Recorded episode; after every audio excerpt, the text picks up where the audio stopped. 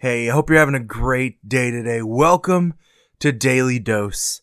Hope you join us today as we dive into scripture and we take a look at what God's word has to say for us today.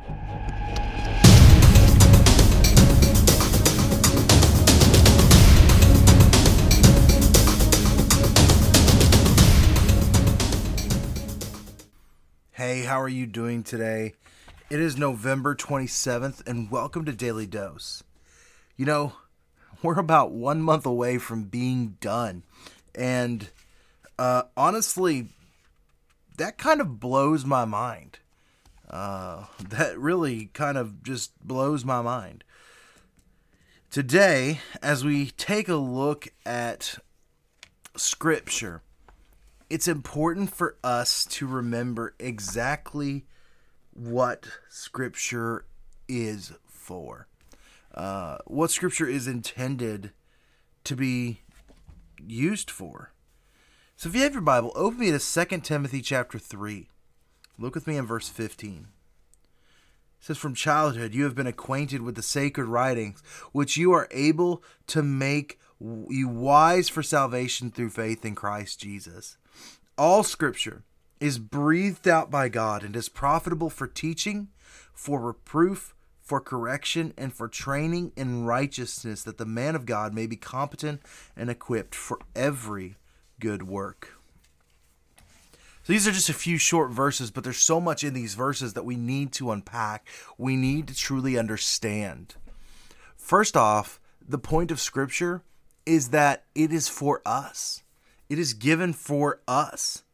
You know, as we look at how God manipulated and moved this world, we talk about what is known as the two types of revelation of God. We have what is known as general revelation in the world around us. You can come to a knowledge of that there is an existence of a being by simply looking at nature and looking at science itself. You know, sometimes we pit science against God, but the reality is that the problem that scientists can't come to function with is that the answers point to God and they cannot rationalize that. When we look at nature, it should lead us to an identity of God, but it cannot save us because knowledge of God alone cannot.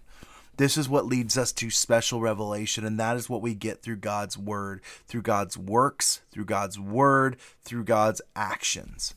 And so God left us a love letter to show us, to draw us to his son Jesus, so that we might come to salvation through his son Jesus.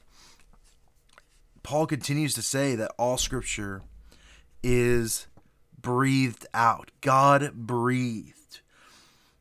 You know, we get into a lot of fights over the word of God.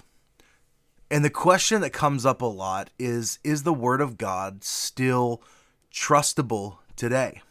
Well, you have to look at a whole lot of things. And you've heard me say that different translations have different sources and all of that.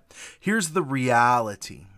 And I know that if you are, for example, if you're a KJV onlyist, if you uh, believe that the KJV is the only authorized word of God, you are going to disagree with me heavily.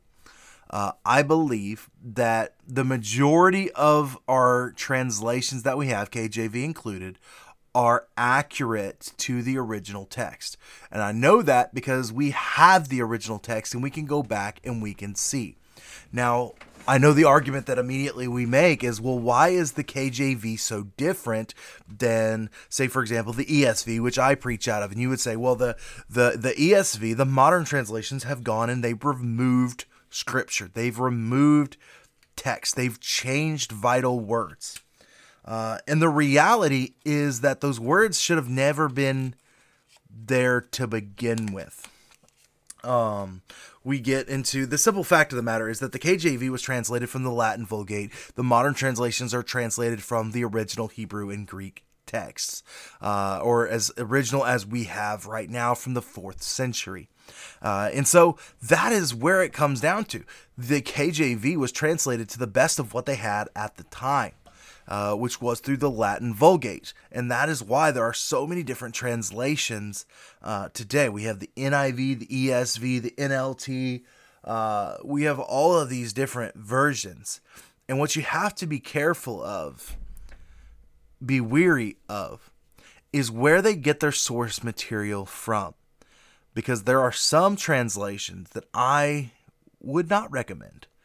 Uh, and you know, it's nothing against the translators. I hope I hope it's nothing against the translators, but like, for example, the message. I will not use the message. I just cannot. I, I know it's a paraphrase. I know it's supposed to be a very loose interpretation, but I think it changes the it changes the integrity of the scripture. There's a certain thing where if you read the ESV and you read the KJV, they both say the same thing.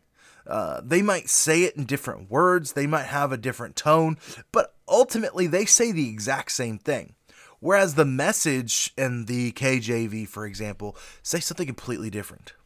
And when you take away from the meaning of the text, you lose its integrity honestly, if you're looking for a great paraphrase, uh, I would recommend the NLT, the New Living Translation. That was the first translation that I read fully, uh, that I was able to fully understand the Bible. That that was a translation that God truly got a hold of me through. Uh, and going back, like I still use it in my personal study. If I'm ha- if I'm really having trouble understanding a concept, I will bring out the NLT and I'll try to see how did they interpret this? How did they get this? So God's word is for training. It's for correction. It's for tr- uh, reproof. It's for teaching. We must understand God's word in order for that to happen. I know I kind of got off on a translating tangent. Uh, what I really meant to get out of this was that all scripture uh, is, is, breathed out by God.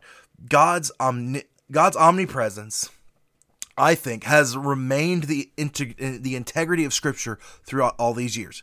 What I truly disagree with with the KJV onlyist is that man can change anything about God. Uh, and this is just, I cannot see how a God would misstep that understanding. Uh, and so, whatever translation, people always ask me, what's the best translation? And I tell them the same thing. The best translation is the one that you'll actually read. So, whatever translation you can understand the words of God, read that one. You can always refer back to other translations, but whatever one you actually understand, read that one. But just be sure to not lose the focus of Jesus in all of it. Hope you have a fantastic day. I'll see you tomorrow.